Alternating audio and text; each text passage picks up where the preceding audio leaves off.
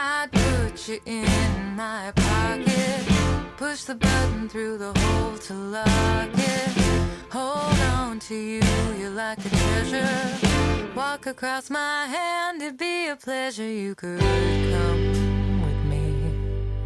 You could come with me.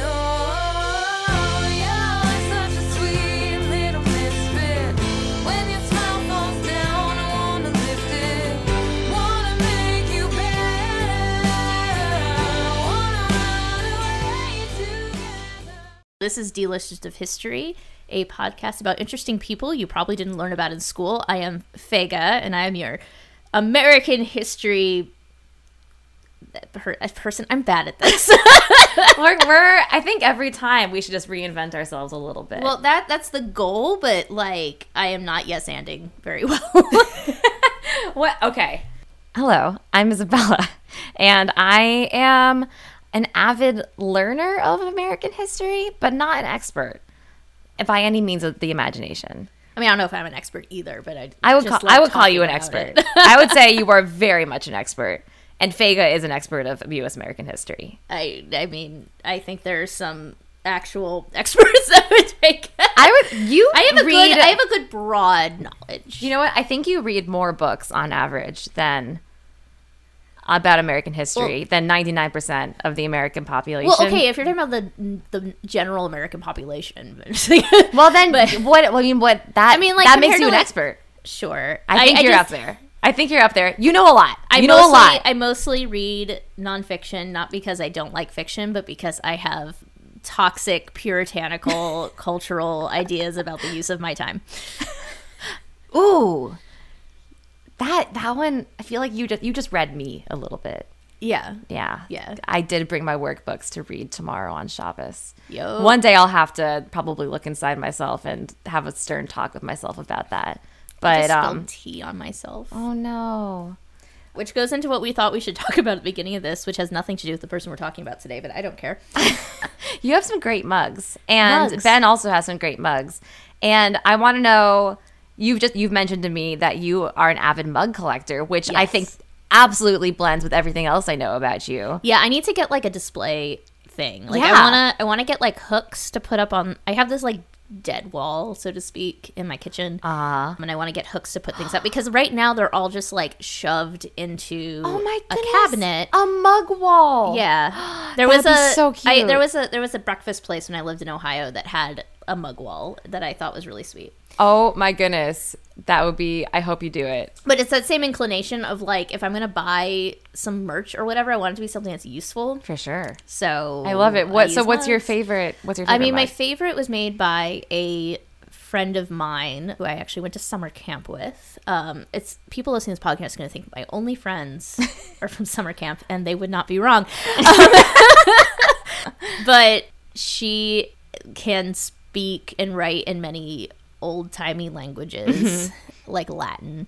And she tried to sell this mug that said Epstein didn't kill himself in Middle Egyptian, which for those of us who are not knowledgeable about Egypt's language history, the rest of us would call it hieroglyphs. yeah. Oh, interesting. Love it. Okay. Yeah. So That's good to know for for my future. I can sound more like an expert. I know, right? Like when you say Middle Egyptian, people are like, "Oh, you know a thing." I don't. No, no, because that sounds like that sounds like that guy on TikTok. What's his name? Adam. The Adam ruins everything guy, or a different Adam? Uh, the guy who just like speaks in really old languages. Oh gosh, I don't know. Oh, him, the one who like reads Beowulf and stuff. Yeah, he has the hair. Yeah. Uh, sorry, a, a car just turned on. Not that like we have Vroom, vroom. perfectly like silent recording space. Clearly not. But We're in South Philly. This is a really noisy place. yeah, And there's really so little we could do about it. without like, I don't know. I don't know. Think But- of, it, think of it as part of the environment. You know, Yeah, where we are as ambiance. people. We're in we're the in the ambiance of ambiance of South Philly today, at least. So mugs, I have. That's my favorite. That yeah. I also have one. My one of my um, hobbies is I shape notes thing, which is a social singing tradition. And it is a very old one that tends to involve a lot of religious music. And when there's religious music that is old, anti Semitism is a thing that Comes up. and so there is a, a, a song that is in one of the books that people sing from a lot that includes the verse that we will protect the church from envious Jews. and so as a Hanukkah gift for, for Ben, Issa's partner and my very good friend from camp, um, I made had mugs made Mm-hmm. that have the music of that song on them, and on the other side it says "envious Jew." Yeah. So I am I'm fond of that. That's a great one. I was going to actually mention the envious Jew mug, but didn't know how to explain it, and I'm really glad you uh, you took that on. It's a really good mug. It's a really good mug. Um, but to continue from the last episode, which from our perspective happened 20 minutes ago, exactly. I have a Fundie Fridays mug that I'm very fond of as well. It's the the one that the proceeds went to support abortion access, Oh, nice. and it's like making fun of like a TikTok from some I don't know fundamentalist guy who had the most unhinged Dunkin' Donuts order. like I don't remember what it was, but it was like five creamers and ten sugars. Like it was it's one of those you listen to and you're like, is there coffee? Is there co- My sister went to a Dunkin' Donuts a few months ago, and a guy ordered his coffee with 16 sugars. And I mean, live your life. live your life. Live your life. I no, would but not it's, drink it's it. not. It's I would not drink it. I think it that's insane. But I'm not. all I'm also not going to say like what a low life for putting 16 sugars. No, that's just what he likes. Like like people. I think one thing that we don't talk about enough. Yeah, no one's talking about this. But you know how there's a spicy scale. I think there's also like you know you get a certain you get used to a certain level of spice yeah. you know, if you live in different places, lots of spices. There's also like a sweetness scale. Like Midwest sweet is a different oh. kind of sweet. Yes, it is. You know, there's like they're they're doing something different. They are Yeah. drinking sweeter things on a daily basis. And even even so, that's like within the United States. But you talk to people from Europe, and they come here, and they're like, "What is wrong?" Mm-hmm. I remember when I went to Germany, and I got a Fanta, and Fanta had just been released in the United States. Obviously, it was in Europe for ages and ages. Yeah, now that song is in my head. sorry. I tried Fanta in Germany, and I was disappointed because I was used to an American concoction that has a lot more sweetness to it. Yeah, it's a different thing. Different Um, So thing. I brought up the Fundie Fridays mug not just because I'm fond of it, but also because that was my attempt at somehow connecting to the actual topic. a segue. it was a very interesting segue. Yeah. Because today we were talking about the public universal friend, yes. which is one of these things that's they've become very popular on the internet. uh, If you are on on gay internet, Yes. as it were. Actually, yes, last night I was running a program and our where I work, the lanyards they give us are rainbow. Awesome. And I mean, we are a very queer affirming place, but I don't think that's why they picked a rainbow lanyard. I think they just thought it was pretty. So I'm wearing this lanyard and these this was like a painting class for adults. And this older woman walks in, she's very nice or whatever, and she looks and she goes, "Are you gay?"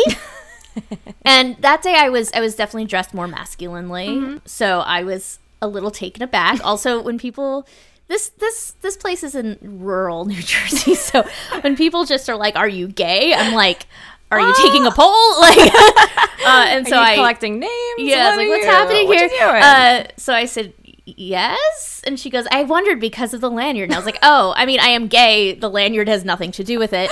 Um, and then she wanted to tell me about how she saw a a welcome mat at IKEA with a rainbow on it, and she Mm-hmm. is, saw this thing and decided that any gay person she saw, she needed to tell them about this product that they could purchase from IKEA with a rainbow Oh. on it, which is very sweet and also hilarious. It is very sweet and hilarious. That's how kind of her. it's as if we didn't know where to get the rainbows. I They're very good at finding everywhere. rainbows. We have lots of them. Well, now the corporate pride is Right. out here, Yeah. rainbows are very easy to get. very much so. Um, but, But I'm glad she had our best interests at heart. yes, the so gay internet has been very excited about the public universal friend for a variety of reasons that we're going to talk about. But they tend to talk about them in a not actually the things they did and more about who they were, which is interesting. Mm. But I want to talk about both. Mm. So before I start, I want to take a note about pronouns and how we talk about queer people in history. The way we think about gender and sexuality and sex and all of those things has changed innumerable ways over the course of history, depending on what region you were in of the world. I mean, people are very fond of saying there's five genders in the Talmud. Hi, future Fega doing editing here. It's actually eight genders in the Talmud. Don't send me emails. I know I was wrong. I never met a number I liked. Okay, bye. Other people say that it's actually five sexes and it's about intersex people. I'm not a Talmudic scholar, and but it's just an example of how things have have not always been the sort of just male female dichotomy. Hmm. Although to be fair, those genders in the Talmud are all about how those not male female people interact with a law that is in that dichotomy, but mm-hmm. neither here nor there. Mm-hmm. But a- as a result, the language that people use to describe themselves changes over time. Mm-hmm. And depending on the level of safety those people had, they speak more or less about their queerness. And it can be very hard for us as historians to say for sure. So, an example of this would be someone like Baron von Steuben, who is very famous for having basically made the American Revolutionary Army at all functional. And mm-hmm. there's a lot of people who say he was gay, and I personally think he probably was, mm-hmm. but he never said he was. Yeah. And that's not to say that we can't say, yeah, he was probably gay, but we need to be careful because we don't want to ascribe identities onto people who cannot speak for themselves. So there is a way we can talk about historical queerness without just saying, oh, yeah, so and so was X Yeah. because these things change over time and sometimes they are really just roommates and i get people upset with me and i always like say i'm i am a gay person who loves finding hidden gay people in mm-hmm. history. Like mm-hmm. i love it. And we need to be respectful of how they talked about themselves in their own time and recognize that the way we see things now are not always the way people saw things then. Yeah. so this takes us to pronouns I'm going to use. the public universal friend didn't really say that much about what pronouns they wanted. They tended to avoid pronouns when they talked about themselves, and all of their followers used he pronouns. So in my notes, I mostly used he. I will probably slip up and say they, but I honestly don't don't think public universal friend would have minded. But I don't know. So I might I'm gonna try to All right. keep with the he and the none, but we'll see what happens. All right. So I I wrote this whole I wrote this whole litany here. I didn't realize I wrote it down. I'm just I'm just ready to go. All Ah! right. like historical gay people thing. Like Yes. this is a, I You I, are you have you have the you have the elevator pitch down. I I do. And I definitely I would have more to comment, but I think we should get into it. Yes, uh, this is a whole whole podcast. So, Public Universal Friend is sort of an exception to this because Public Universal Friend was very open about who he was. All right. So, I think that's part of why people like him so much. Yeah. Um, because we can just say, yeah, that person was definitely some version of trans. Uh-huh. And people ascribe non-binariness to public universal friend. That that makes sense with the language we use now, um, Right. and I don't disagree with that. But when asked if he were a man or a woman, he said, "I am that I am." Cool. So, what does that mean? I don't know. His followers use he, him, public universal friend, very awkwardly just avoided pronouns entirely. Uh, you Nice. know, we're, we're out here, we're all out here doing our best. For sure. So, public universal friend, their dead name was Jemima Wilkinson. Uh, this is the last time I'm going to use that name. When you read about public universal friend, they tend to bounce back and forth between those names because a lot of detractors referred to him using his dead name. I'm going to try not to do that. Yeah. So he was born and raised as a woman on November 29th, 1752, in Cumberland, Rhode Island. Okay. And we don't know that much about his life before he became the public universal friend. Is this 1752? Yeah, what did I say? I know. Was that is that was that what you said? I'm just making I- sure that's I what hope- you said. I hope that's what I said. Yeah, that's right. All right, cool. all right, great. It wouldn't be the first time I just say an, a completely different thing than what my brain is trying for sure, for to sure. do. No, I Um, yeah, I, I I completely relate. can talk to my wife Mazal about that sometime. I, I just my brain will be one place and my mouth is somewhere else. Uh, so, public universal friend, born 1752 in Cumberland, Rhode Island. He was raised in the Society of Friends, which is the official term for the Quakers. All right. Quakerism is something that I always took for granted that people just knew what it was until I became a tour guide in Philadelphia and found out that people don't. It's just I grew up in this region and there's Yeah. a lot of Quakers around. Yeah. The super, super like nutshell version of Quakerism, this is incredibly nutshell, is that Quakers believe that every person has a spark of the divine inside of them. And what that means is that everyone is equal. And so that is regardless of gender, race, etc. It also means that they don't necessarily have a like a priest or somebody speaking at their weekly meetings. So they don't call it church, they call it meeting. And they just all sit in the room quietly until someone is moved to speak. Mm-hmm. Now, I'm going to go into like, that doesn't mean there aren't any Quaker speakers. That's going to come up in Yeah. this. But that is the sort of default. Yes. Did you uh, have you ever gone to Quaker service? Yes, I have. Yeah. I was quite young, so I was mostly bored. I listen. The Quakers, we we we tend to speak about them very. This is not pertain to public friend, public universal friend. This pertains to Quakers in general. I feel like we speak about Quakers in a very romantic way sometimes. I feel like people do. Oh, I do. Um, and I know because Even though I know it's a very romantic ideal. I but to be clear, I love I love I love Quakers. I love the history. It's fascinating. I went to Quaker school. I've been to Quaker meetings. My little sister went to a Quaker school for a while. And wow, oh what did they did they have meetings?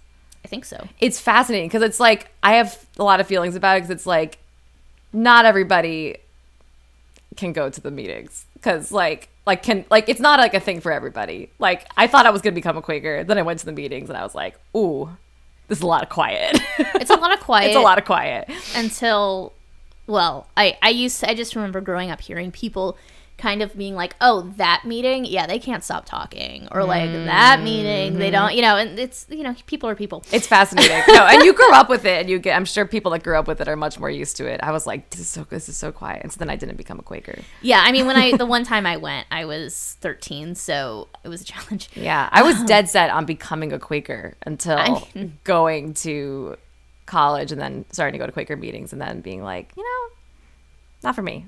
But anyway, very interesting because it definitely leads people to kind of like be much more free thinking. Um, Yes, back and then, it- you know, it also especially at this time so this is more recent to the development of, of quakerism in england.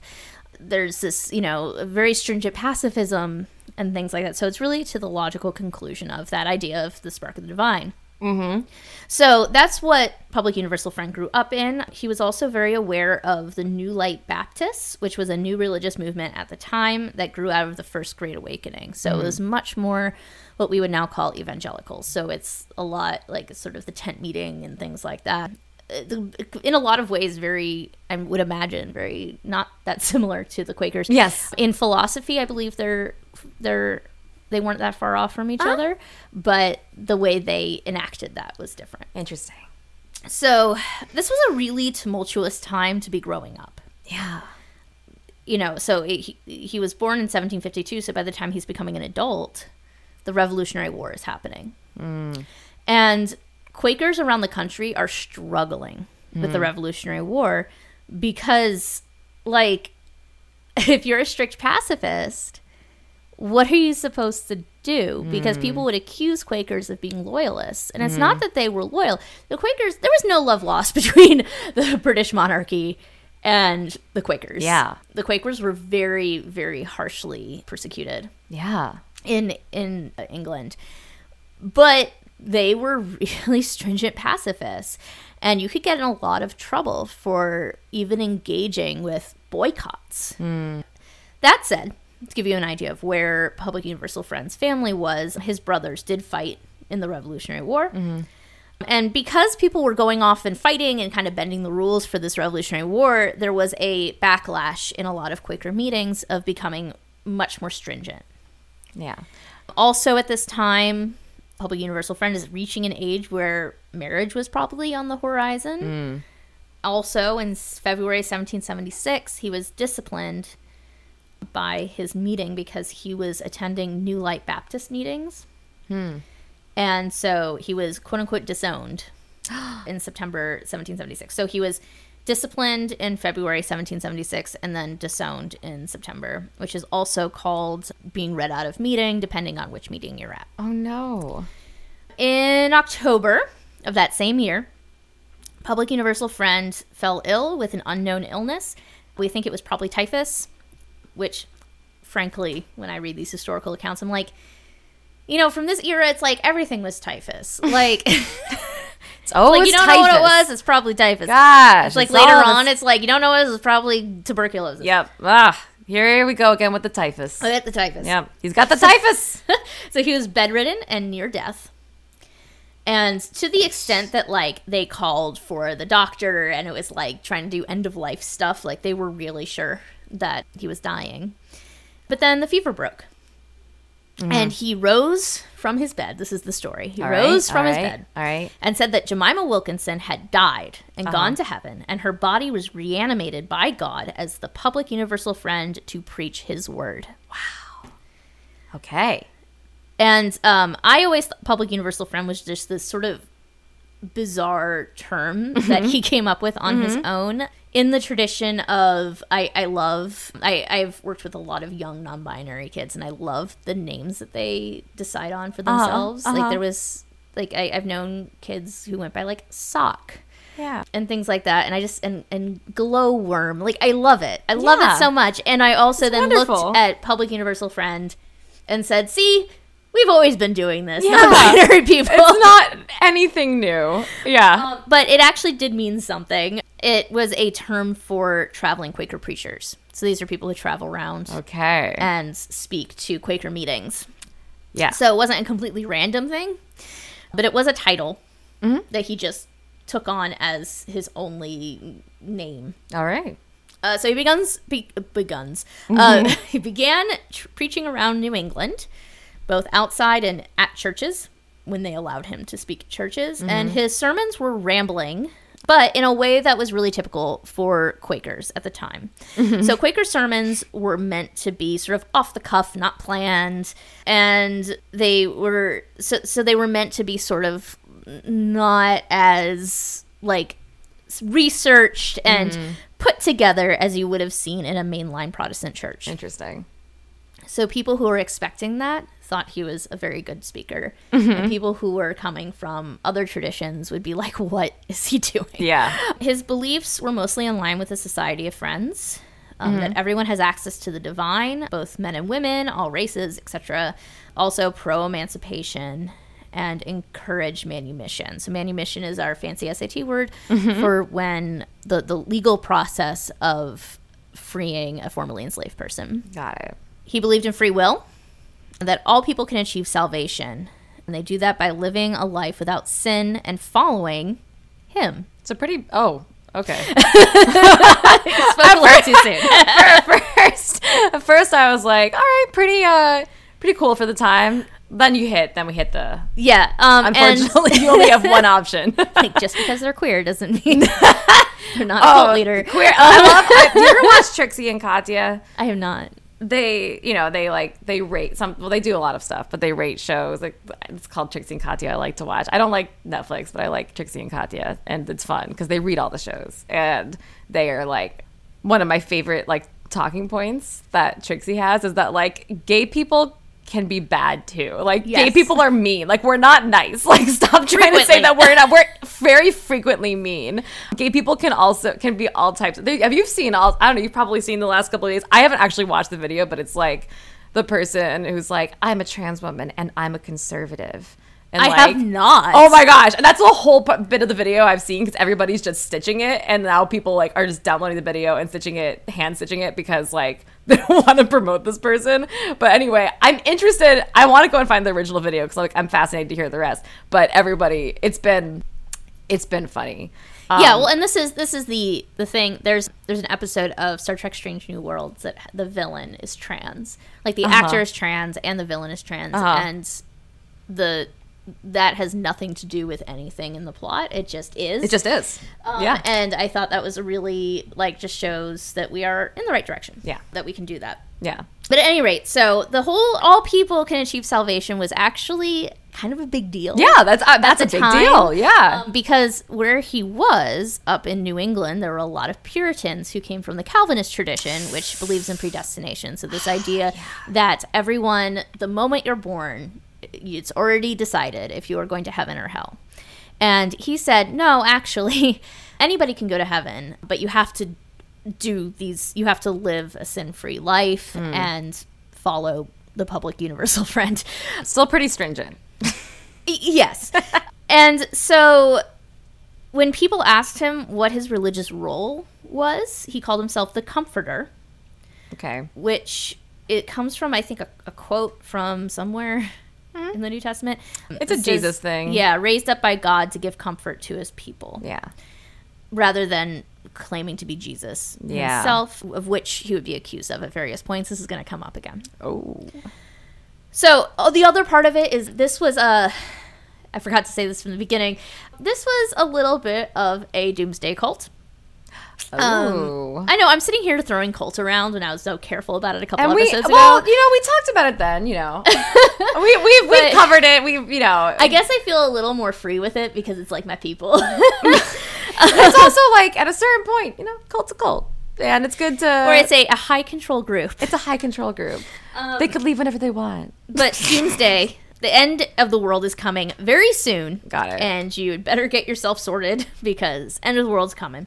Okay. Americans at the time saw the millennium as which uh, which is the you know the thousand years of Jesus's rule in Christian thought as a time of plenty brought in by the work of humanity, after which Jesus appeared. So this is very familiar to us as Jewish people. This idea of the time of the Mashiach, so this time when the Messiah is going to come and everything's going to be peachy and great. Um, But there was a, a a different um different like so most Americans believed that like we have to work at making the world a better place so that Jesus will come and we'll have this this time of the millennium. Okay. The public universal friend on the other hand said that Jesus would come as a part of a number of cataclysmic events, which is a much darker vision of the future and actually much more common today.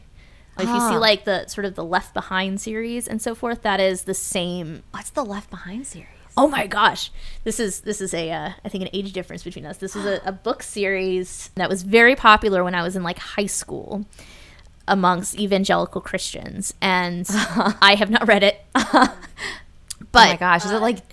Wait, it begins so it, it, it it's it's a book series that is supposed to be about the end days. And so the first thing that happens in the book as i understand it is a bunch of people just disappear. And their clothes are just like laid out where they were. And those are all the people that like were raptured that like Oh went to heaven. And then everybody else is left behind. And they have to like deal with what's coming. That's Um, uh, Stark stuff. it's very dark. Yeah. I actually watched a YouTube creator who grew up evangelical was reading parts of like a Left Behind for Teens Oh book goodness. that she read as a kid. oh my um, gosh. and it was it was interesting to to hear her talk about that and and hear it because I never would have read it myself. Yeah. Yeah, so that that's that's where Public Universal Friend landed on those things. He also had some supernatural claims to himself.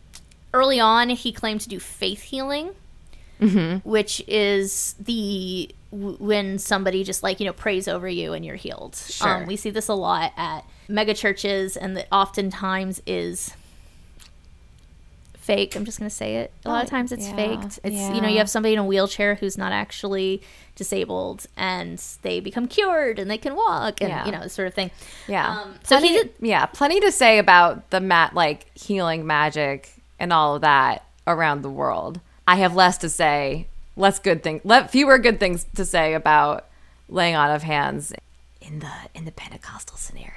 Yes. So Public Universal Friend started off doing that, mm. but then people would not actually get better. So he would say, "Oh well, they just don't believe in me enough." Yeah, see, that um, that's where it gets toxic. Yes, but he he stopped doing them. Okay. But he always did prophecy, both of large cosmic events and those of individual people, to the extent that actually some of his detractors accused him of what's called hot reading. Uh huh. So cold reading is the thing you see with like these people who claim to talk to dead people and are like, I'm getting an impression of the letter B, B, Bob, Bobby, Uh-huh. you know, and Boylan, and and then someone goes, my uncle's name Boylan, and Yeah. you know that sort of thing. Yeah. Um, that's cold reading. Yeah. Hot reading is when you get information about somebody ahead of time and then use it. So some of those same sort of people will like search the people who bought tickets on social media and things like that. So people accuse Public Universal Friend of hot reading. Mm-hmm. The other another part of his beliefs celibacy Oh. that that was the ultimate. I know pe- downer. these these these uh hi, these, these various uh new religious groups are really into celibacy. Celibacy was the goal, but not necessarily like the universal. So Okay. the idea is if you got married, it's not that you could never have sex, but you could not have sex for lustful purposes. But that's the Whatever that kind. means. Yeah. and as a result, there is much low. There, we do see much lower birth rates amongst Public Universal Friends followers. It's not that surprising. Yep. And there's some indication that he needed to approve all marriages. There's no, like, re- there's. We're going to get into this. All Okay. of the information we have about Public Universal Friend comes from either his detractors or his supporters. Okay. Not a lot of in between. Mm-hmm. So everything has to be taken with a grain of salt, just a different grain of salt. Yeah. So his detractors claimed that he insisted on approving all marriages. We don't know. Maybe it, it's plausible based on the stories that exist. All right. Actually, the other weird thing that we have as a source is people's dream journals. So it was like in vogue, not just for followers of Public Universal Friend, but also for like Quakers and New Light Baptists and so forth to keep dream journals because there was this idea that like you could learn more about yourself and your, you know, what God has in store for you from your dreams. And so they would wake up and write in their dream journals. So we'd have like no information about like how things actually ran, but we know what people were dreaming about. It's really that's fascinating. fascinating. Yeah. I need to get my hands on those. Um, Wow. They just made reference to it in the book I read, and it was, it was fascinating. Whoa. That's Yeah. so cool. because we don't get that very often in Yeah. history, is what people were dreaming about. And it's a really fun way of looking at things. Well, based on these ones we have, apparently they're dreaming about Public Universal Friend a lot. well, there you go. Yeah. Also, part of their beliefs, women answered to God, not their husbands. This All was right. also really new idea. Yeah. So some people would leave their families then to follow Public Universal Friend because the idea is if a woman answers to God, not her family, if she wants to follow the Public Universal Friend and her husband says no, the correct thing to do is to leave your husband. Yeah. Huh. However, also whole families would join. Okay. But this whole, all of this, so all of this is a package, really puts society's notion of gender and class in question. And anytime mm. that happens, people get upset. So the Revolutionary War had already upended the concept of gender by creating this idea of a Republican mother. And that's, you know, Republican with a little r. Yeah. And that's because, you know, the men went off to war and the women were left with even more responsibilities than they already had. Mm. And I mean, it's the same thing we saw after World War II. I mean, it just it it changes the dynamic of Yeah. the home and the workplace and so forth. And also, there was this big fear about America becoming a classless society. So people were really sensitive to like what you were wearing and what that said about you. Hmm. And Quakers got the brunt of this a lot because Quakers always dressed well, we're supposed to always dress plain. Mm-hmm. Plain being plain with a big P. This idea of not drawing attention to yourself through a lot of like decoration. Yeah. Protestant stuff. Yeah. Yeah. So these are both things that were like Universal Friend was doing, and they were very upsetting to Yeah. people who had the power at the time. And also, the Declaration of Independence was saying everybody was equal. Hmm. And here's this barely educated person that his detractor detractor saw as a woman from the backwoods of Rhode Island claiming to be a, a prophet. Mm-hmm. If you're an upper class man, you don't want this to catch on. Yeah. This is this is bad news for those people. And to make it even worse, Public Universal Friend dressed in a gender and class ambiguous manner. Mm-hmm. So generally, he wore his hair, hair loose around his shoulders, which women did not do at that time. Uh huh. It was a very like masculine thing to do. Yeah. He wore a wide brimmed beaver hat, which was common among Quaker men. So think of Quaker oats. Okay. Um, what he's wearing. That's that's what I'm talking about. He wore loose clerical robes that did not show his body shape. He wore a cravat, which Uh-huh. Okay. is uh like a a floofy bow tie. Yeah. uh huh. And he did dry, dress in a variety of colors. Wow. So I know I always had this mental image of him always wearing black and grays Yeah. and stuff, but he like wore purple and stuff. Like Wow. he he he wore whatever color. Interesting. And some of the female followers dressed in the same manner as him, which again, if you are an upper class man, you're like, "Yikes, no, please don't do this." Yeah. And they were described in traditionally masculine ways by detractors. Um, and men in the movement were portrayed as emotional and other traditionally feminine traits. So when I talk about masculine traits and feminine traits, these were like things that we have these now too, where we have certain words that people tend to use when they're talking about men and words that they tend to use when they're talking about women. This existed then too. It looked different than now. It was a lot of words like decisive would be like a very masculine term Right. and indecisive was very feminine. Interesting. That sort of thing. So when you, take action.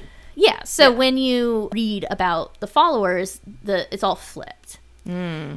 And this is I, I thought about this a lot when I was reading up for this because there's I have two questions. One, obviously, the detractors are probably to an extent just trying to like be like this person is scary, mm.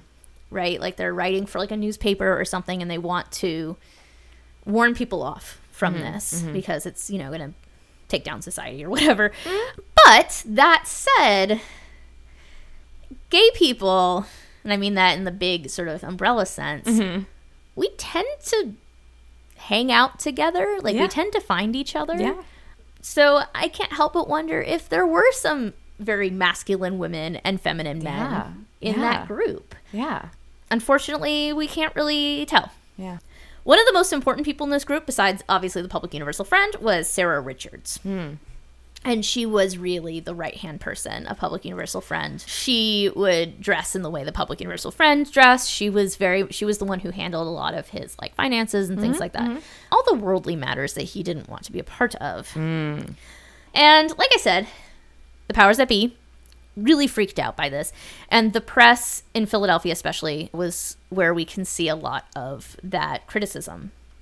They were not kind. They were Oh, constantly man. attacking the public universal friend, Huh. accusing him of being a con artist and just taking from his followers through tricks like like the previously mentioned hot reading. Mm-hmm. Mm-hmm. Also accused of being involved with murder. Oh no. This is a wild story. Oh no. So Sarah Wilson was a follower who claimed very publicly to the press to have survived a murder attempt by a fellow follower named Abigail Dayton. So what Sarah said was that she was having a conversation with other followers about supernatural phenomena. And she was saying that they could be explained away by other means. This is a woman after my own heart. Uh huh. I love poking holes in supernatural things. Oh, it's Um, yeah. it's it, it just makes it all the more fun when you can't. For sure. but she expressed that, and according to her, Abigail Dayton responded and said, "Take care." What I said against them for a very for very strange things happened to people who had talked against the friend, that sudden deaths had happened to some and great misfortunes to others. Oh no. Which And Sarah, th- there's a whole blow by blow that I'm not going to go into, but Sure. people used to sleep all in the same bed at the time because beds were, you know, a mm-hmm. hot commodity. Mm. So Sarah was in the same room, same bed, whatever, as Abigail Dayton. And there's this whole like Abigail go walks around the bed and looks at Sarah and then like goes into another room to get something and comes back and it there's it's a whole like then she did this, then she did this. Okay. But Sarah said that when she saw Dayton sneaking around, uh, she switched places in bed with somebody else. Mm-hmm.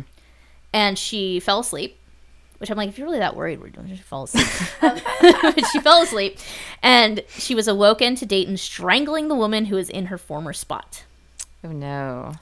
And here's the thing, though, is this murder, well, this murder attempt, if it happened, happened in a room with a bunch of other people in it Yeah. and nobody else came forward to corroborate either story. Interesting. Now, is that because it didn't happen, or is it because the public universal friend had such a hold on people's behavior?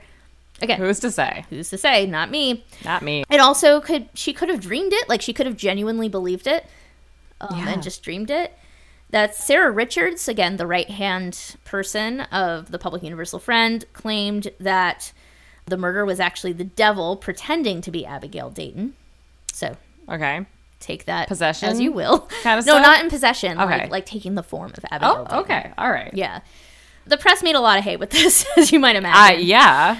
And public universal, uh, the public universal friend finally was like, "I'm done. Yeah. I'm done with all this.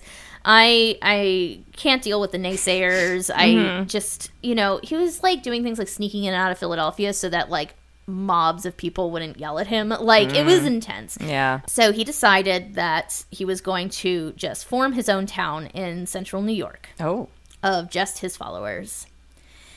And this was actually really interesting for me because the the book I read, which I should say what it is, let me put it on my bag. I'm interested. I brought it like I was Yeah. going to do anything with it. Yeah. Um, it's called The Public Universal Friend Jemima Wilkinson and Religious Enthusiasm in Revolutionary America by Paul B. Moyer. Okay. I don't love how he handles the pronouns. He basically changes between he and she depending on what perspective he's writing from, which is confusing. Yeah. And yeah, I don't love it. But Confusing and like has a dead name on the cover and stuff. yeah, I don't Yeah. love that either. No. Um but his analysis is excellent. Cool. And he did a lot of really intense research into things like those dream journals. Yeah. And this next part, which I got to a point where I was like, I'm just going to have to accept that I'm not going to 100% understand this. So, That's, sometimes we have to say that to ourselves. I I know that I've had that feeling very recently. yeah. So he, Public Universal Friend, wanted to get land in central New York. Mm-hmm.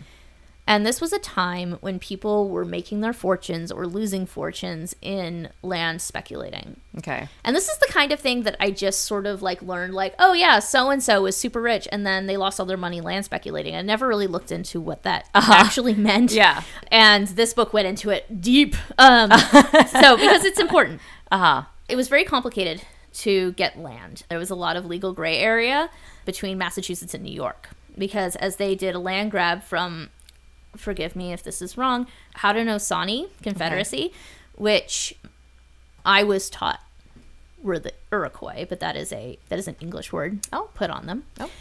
So they were grabbing land from them and they leased it from them for 999 years. Okay. And of course, all it, there's so much history of like the sort of tricks that white people did to mislead indigenous people who to be clear were not like unaware of the law and things Right. like that. When I say tricks, I mean like Just lying. yes. Yeah. yeah. Because I know when you say tricks, it's like it sounds like oh they couldn't help. No, I don't mean that. I mean like they were lied to. They were just lied to. Yeah. Because they'd say, "Oh, so do you mean it like this?" And the white people would be like, "Yeah," and they Yeah. would not. Just straight. I Um, mean, like people just, and then like you know, people will even if they had a treaty, they'll they just break it. Yeah, it's a lot. Yeah. So this is all all wrapped up in Public Universal Friend trying to get land, and like I said, there was this there's this legal gray area between the states of Massachusetts and New York. So Public Universal Friend's followers bought land, and then after they purchased it, the line between Massachusetts and New York moved because someone had messed up where the line was. Like, if someone went to like measure and they got it wrong. Oh my gosh. So they lost they lost their land that Wow. way. Money was how the, the where the money came from was from investors from the following from the society's members with the idea that the larger the investment the larger the property they would get mm-hmm. so when they lost a huge amount of their land because of this disagreement over where the border was that was a lot um, Yeah. that meant people were going to get very little. So William Potter and Thomas Hathaway, those are going to be important characters. Okay. They handled most of the dealings after the first attempts went poorly. They took over. Basically, they were like, "Listen, you messed this up. We're going to do this," mm-hmm. and they were successful in getting more land. But then they distributed it unfairly, giving much of it to themselves and none to the smaller investors hmm. who had been promised to have at least enough land to survive. So the idea is that hmm. if you that everyone would have enough to do subsistence farming, mm-hmm. and they didn't do that. Got it. And the first town was called City Hill. So Public Universal Friend shows up and is mad mm-hmm. that people were left without land. And he decided eventually to create his own new, smaller community called Jerusalem Uh huh. that was pretty much just consisted of people who had been like tricked by William Potter and Thomas Uh Hathaway. huh. Uh huh. And so, as you might imagine, those are people very loyal to Public Universal Friends. Because he just gave them land because, you know, Yeah. Honestly, it was the right thing to do. But And they called themselves the Sisterhood. It was almost entirely women who were the head of their households, which could mean a lot of different things. That could Yeah. mean that they were a single mother with children. It could Mm-hmm. mean they were alone, like that they were single. It could mean Mm. that they are, there are men in the house, but their men are like boarders, you know, Mm. things like that. But Mm-hmm. these were mostly women who were the head of their household, and they called themselves a sisterhood.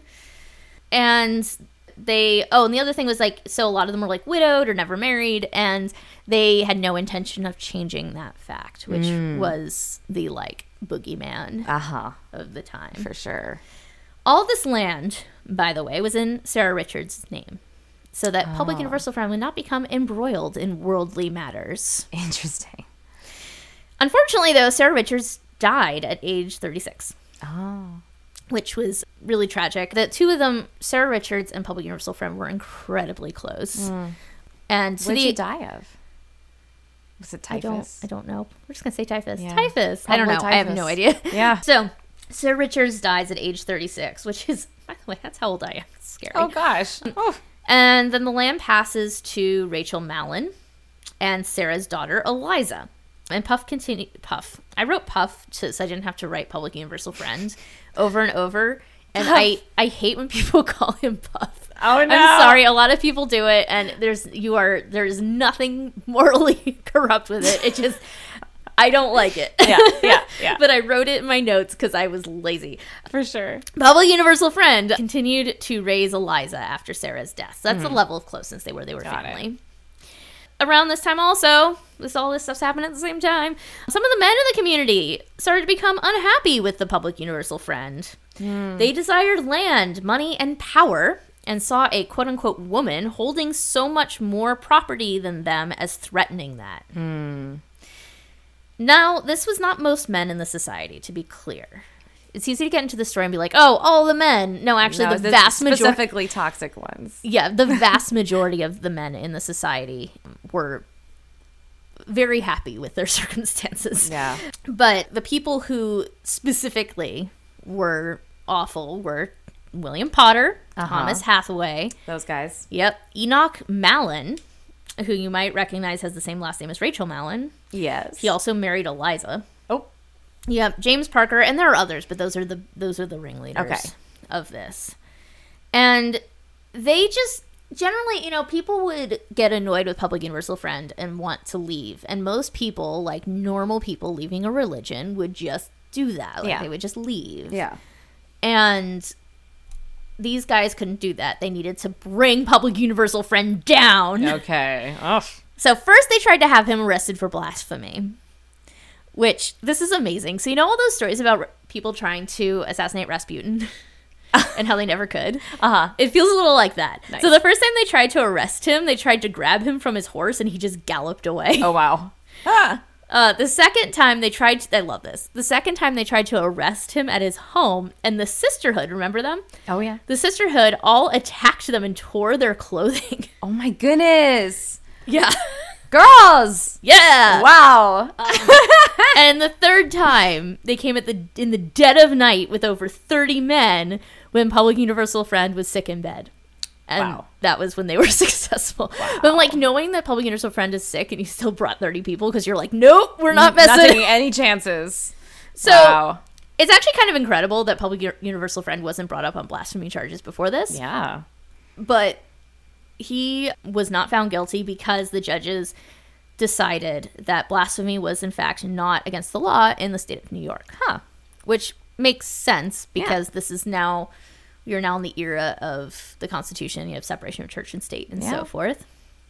And you Um, have free speech, I guess. Yeah, I mean, of course, these are ideals that didn't always pan out. Yeah. but that that was what they determined and in fact the judge l- allowed the public universal friend to give a sermon in court ha and the judge commented that he thought the sermon was very good Yeah, yeah. I was thinking like if you're taking public universal friend to court, like, and they he takes the stand, he's gonna be uh he's he sounds like he's very charismatic.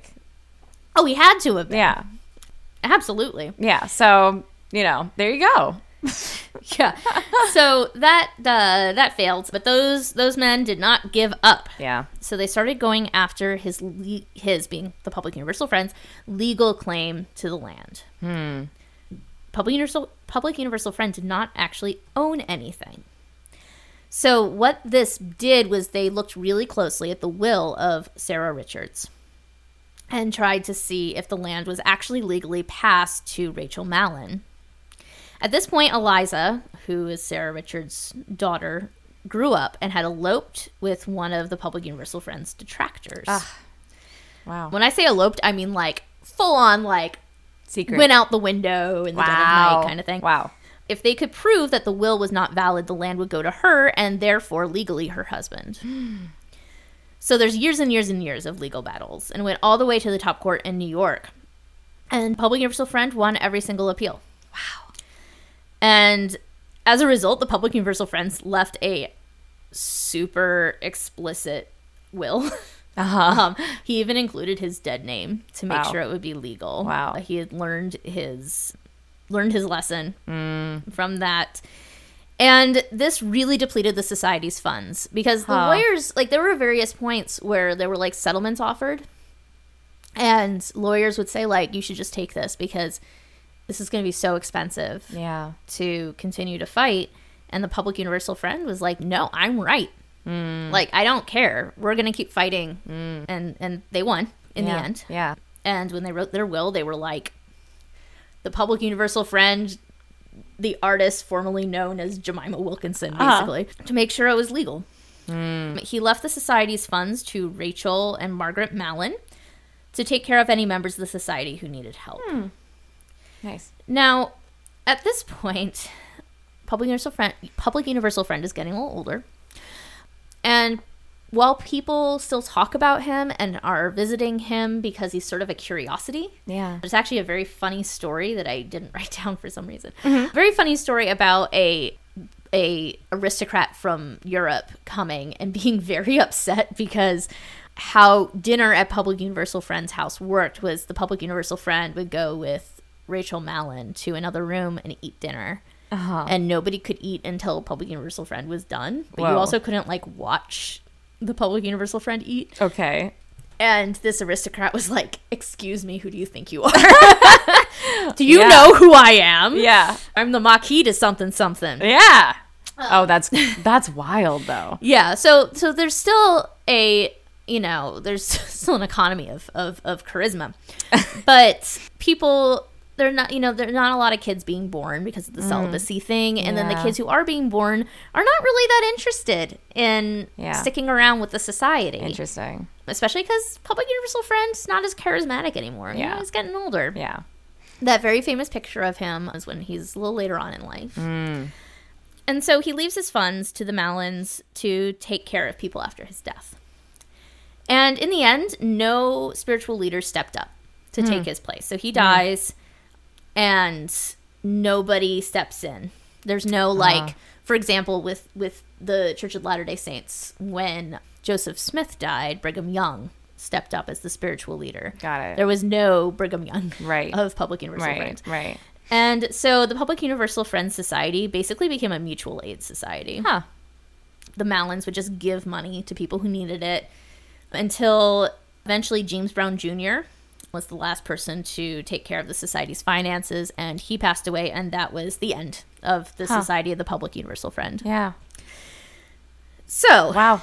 yeah. So Public Universal Friend I think has captured the imagination of a lot of queer people Yeah. because I mean first of all just having somebody who lives so unabashedly themselves Yeah. in a time when I mean it's never easy, but it was super not easy. Definitely. Like he could have been brought in for like cross-dressing Yeah. charges and things like that. It was an extremely brave thing to do. So while I may disagree with his religious movement, um, it was still an incredibly brave thing to do, and he gave a lot of power to women Yeah.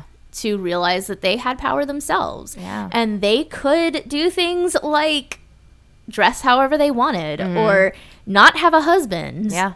or leave the husband they had, Yeah. Owning land, all these things. yeah, Pretty and cool. Yeah, and also the the what what it says about class. He wasn't particularly educated. He was from the backwoods of Rhode Island, mm-hmm. and he still became this prophet without a lot of education. Hmm.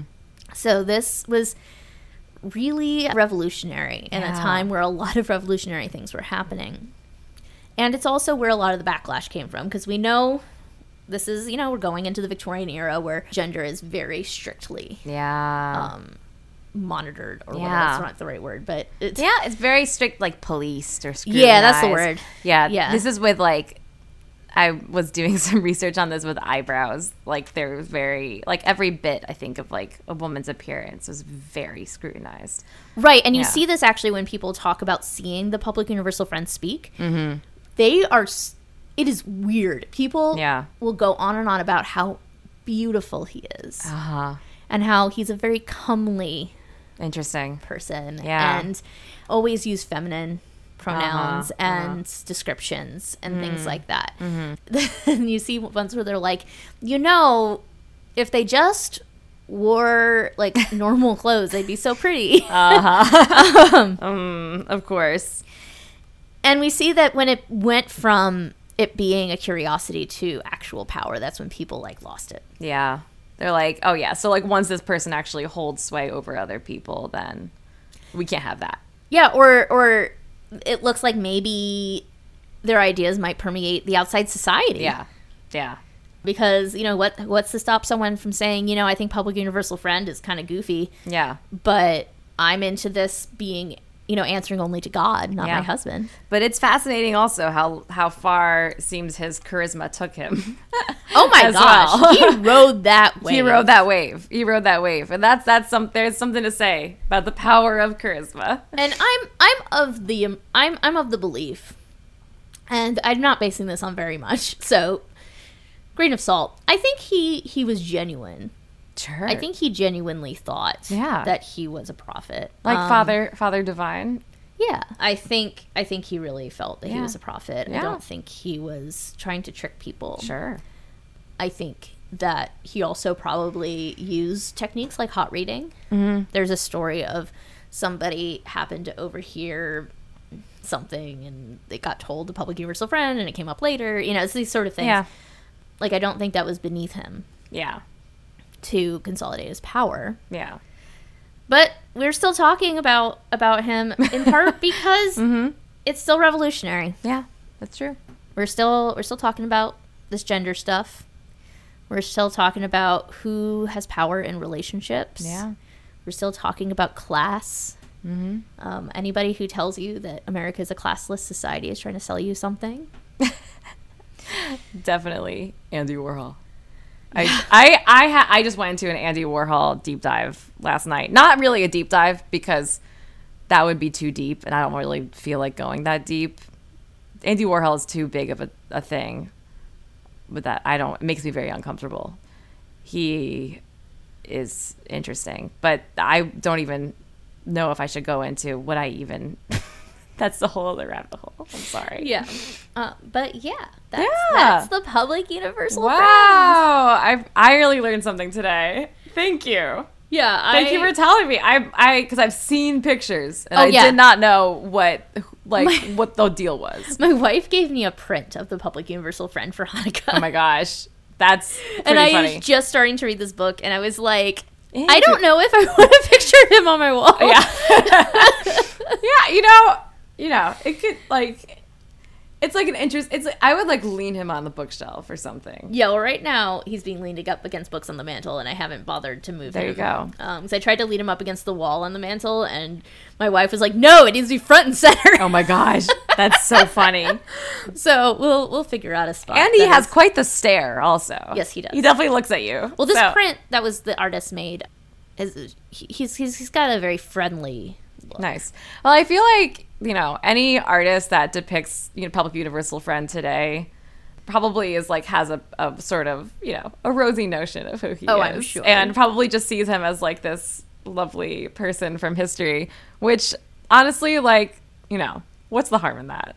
Yeah, I mean, I don't have an issue. You want to Yeah. go run off into the woods and like have your lovely queer commune, like, yeah, whatever. do your thing do your thing you know like i like like that's the thing is like i'm i um people like to i i'm some like i don't like i don't if you have like a slightly problematic faith i wouldn't even call him like that problematic right like other than he I guess he he just like thought he was a He- prophet he, or i don't know I think tried to have a pretty high level of control over the. yeah group. so that's like not cool but also like you know i don't mind anyway i don't know what i'm trying to say it's people people have their faves from history and i'm not trying to ruin anybody's fave Yes, if Um, you are loving and obsessed with Public Universal Friend, I think you should keep doing that because even though he definitely was trying to create a high control group, he still was Still like, represents a lot of queer interesting stuff. person in the 18th century, and that is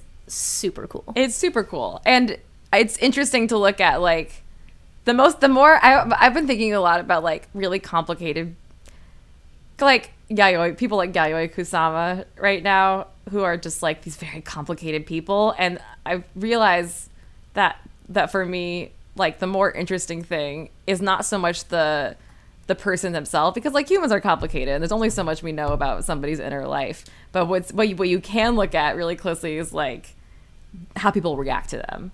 And I feel like what you were saying was like so it where it's like the most interesting thing about public universal friend is also just like ha- what happens when society the norms were tampered with Yeah, in that way and like how people reacted to it. Um, and it tells us so much. it really does. Yeah. Well, it's time for us to have Shabbos dinner. It is. So- Yum. Yay. Turn this off. Yeah. Bye. Oh. Thank you so much for listening to D-Listers of History. If you enjoyed yourself, be sure to subscribe and drop us a review on whatever platform you listen on. A huge thank you to April Keys for the use of the song Misfit from her album Mountain View. You can find her on all the various social media platforms. You can find us on Instagram, Facebook, and sometimes TikTok at D-Listers of History, no hyphens. A huge shout out to the folks supporting us on Patreon. If you want to support us and get access to all sorts of exclusive content, become a patron of this program like Michelle. All of this and more can be found on our website, dlistersofhistory.com. Again, no hyphens, just smush it together. Our next episode is going to be coming out March 6th. Our episodes drop on the first and third Mondays of each month. And now for an episode relevant audio drop. Hi, I'm Jody Friend from Public Universal Friend. This is my band's small studio session. Thanks for watching.